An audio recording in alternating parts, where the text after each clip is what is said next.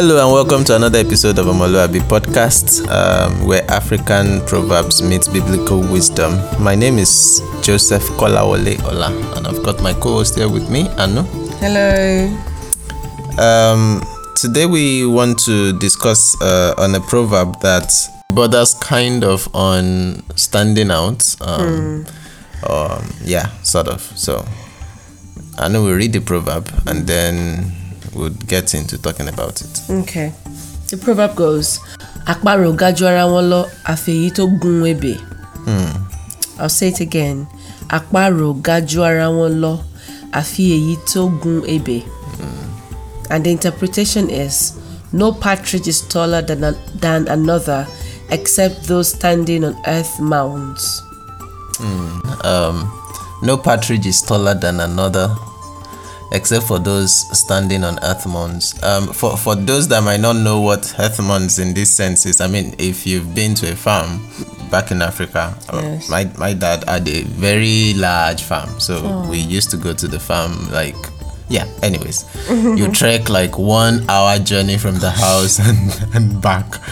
But in any case, an earth mound is this thing you make, like you use the hoe to dig the soil until it forms like a heap and you plant things inside the heap like yam and cassava and all that gets planted inside the earth mound or the heap of soil rather. Um, so yeah they're saying partridges are the same.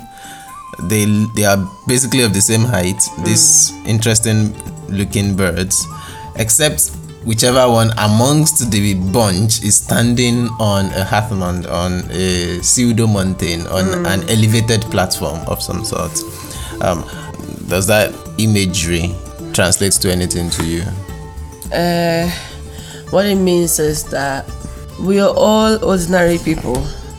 It's, it's what we do that sets us apart. the usage of the proverb really is negative in a sense. More often than not, it is said of if you look at a group of people and all of them are just to say it kindly, there's nothing really outstanding about any of them. yeah, that's, that's kind of. yeah, that's kind of. Um, in in a case like that, you can look at them and say they are just like birds of a feather. To to use the English equivalent, they they they are all alike. There is really none of them that is exemplary compared to the rest. But I don't know how I know I don't know how you uh how you see that. I mean, in terms of how the proverb is usually used, but I'm actually seeing it from a different perspective than the common negative usage. To say there's actually a potential positive usage for the proverb. When you look at a bunch, you are saying that they all look alike, but at the same time, in the same proverb, you are making an exception of at least one of them that is standing on an earth mound. And that means, in any case, yes, they might all look alike, but this one stands out. Mm. And the reason why it stands out is because of what it's standing on, actually. It's mm. standing not on the same ground as every other person, it's standing on an elevated ground. And I can't help but think of that in the light of the gospel of grace. Mm. I can't help but think of that in light of salvation. I can't help but think of that in light of, yeah, the simplicity of the true gospel. By the way, we are recording this on the 31st of October, Halloween night. but at the same time, 31st of October is historically, um, in church history, the Reformation Day. That marks the anniversary of when Martin Luther went to nail the 95 theses to the door of the particular chapel um, in Wittenberg.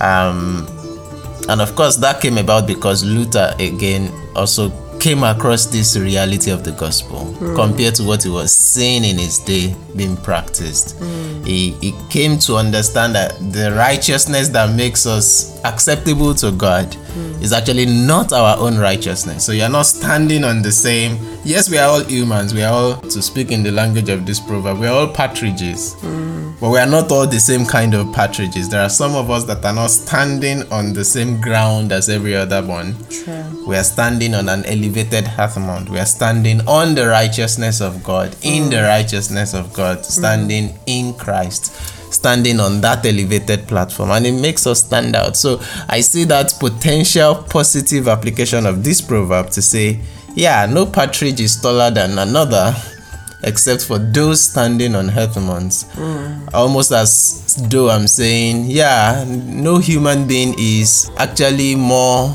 righteous than another. The most righteous of us and the least righteous of us, Bible says our righteousness are like filthy rags. Hmm.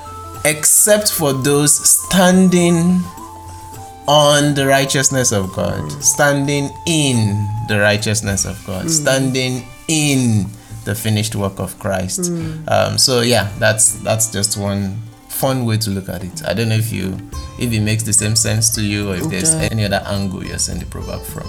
No, that's the angle I'm seeing it from. You're seeing through my eyes. Mm, I'm copying you. Yeah, basically, making it àparò ga ju ara wọn lọ Àfi àfi èyí tó gun ebè. Mm. And I think in our secular world also, like in our workplaces, mm-hmm. this proverb might be um, Applicable. applicable and beneficial to us. Mm-hmm. All our colleagues, well, we are all alike in the sense that we are all employees of the of the organization. Mm-hmm. But how have we how have we managed to stand out? what mountains have we climbed? What mountains have we climbed? Do you do your work as though you do it to God? And this might be like a an encouragement to you to You give your best. yes, go the extra mile within your capacity to do your best and work as though you're working for God. Even in our service in church to God, we shouldn't limit ourselves to people's perception.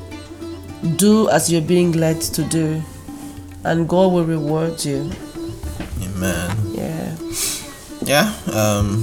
Thank you so very much. I think, yeah, that's that's a helpful way to to look at it as well. A challenge for us to climb our mountains, as it were, so that we can stand on an elevated platform as opposed to other people.